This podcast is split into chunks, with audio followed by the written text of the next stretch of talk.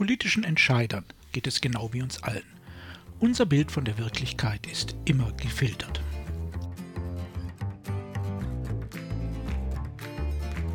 Mein Name ist Jörg Sommer und dies ist Demokratie Plus, der wöchentliche Podcast zur politischen Teilhabe. Jeden Donnerstag erscheint ein neuer kostenloser Newsletter. Am folgenden Sonntag gibt es den Text dann als Podcast. Alle Ausgaben finden Sie ganz einfach. Geben Sie demokratie.plus in Ihren Browser ein und schon sind Sie da, wo Sie sein wollen. Nun aber zu unserem heutigen Thema.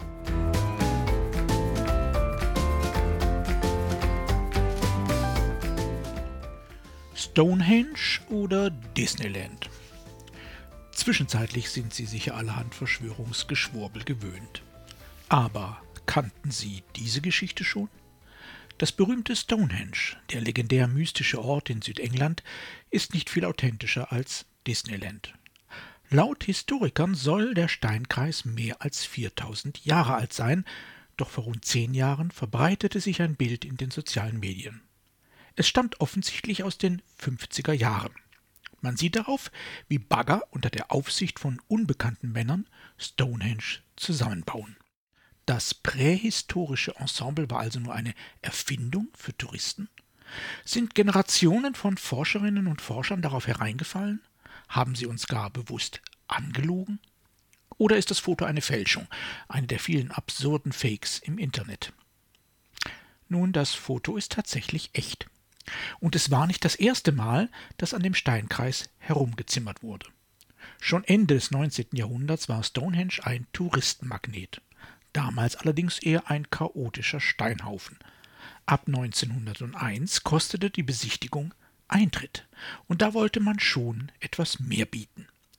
Über die Jahre hinweg wurden mehr und mehr Steine aufgerichtet, Quersteine aufgelegt, Positionen korrigiert.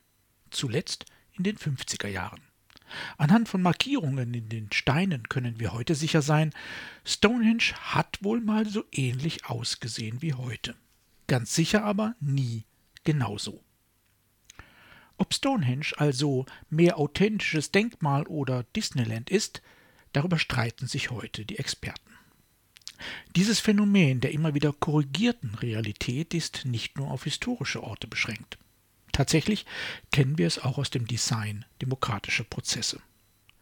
Und ähnlich wie in der Historie ist es auch hier vielen Akteuren nicht bewusst. Worum geht es? Um den weit verbreiteten Irrglauben, kommunale Bürgerbeteiligung würde kommunale Realität abbilden. Fragt man Politikerinnen und Politiker auf allen Ebenen, so bekommt man als ein Argument für Bürgerbeteiligung immer wieder zu hören, das würde die Politik näher an die Realität bringen. Man könne so erfahren, wie die Menschen denken, was sie umtreibt, was sie beschäftigt. Das ist auch so, aber das Bild, das sich so vermittelt, ähnelt dem Steinkreis von Stonehenge. Es hat etwas mit der Wirklichkeit zu tun, aber nur etwas. Der Grund ist, Bürgerbeteiligung beteiligt nie die Bürgerinnen, sondern immer nur jene, die bereit sind, sich zu beteiligen. Und das ist immer nur ein Ausschnitt. Gründe dafür gibt es gleich mehrere. Zunächst kennen wir die unterschiedlichen Milieus und wir wissen heute genau, wie es in diesen Milieus mit der Beteiligungsbereitschaft aussieht. Stark vereinfacht gesagt, der pensionierte männliche Studienrat ist in Beteiligungsprozessen um ein Vielfaches öfter vertreten als die alleinerziehende Migrantin. Verschärfend kommt hinzu, Ersterer ist auch noch im Prozess um ein Vielfaches wirksamer, weil mit mehr Zeit, Bildung, rhetorischem Geschick, Kontakten und Selbstbewusstsein ausgestattet. Manchmal wird versucht, solches Ungleichgewicht durch Losverfahren zu verhindern, aber auch das funktioniert nur eingeschränkt. Denn ausgeloste Beteiligte müssen immer noch gefragt und für das Verfahren gewonnen werden.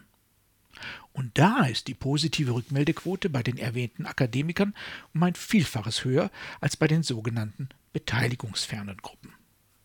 Ein Blick auf die entsprechenden Daten der bislang durchgeführten großen Bürgerratsprojekte bestätigt die Schieflage.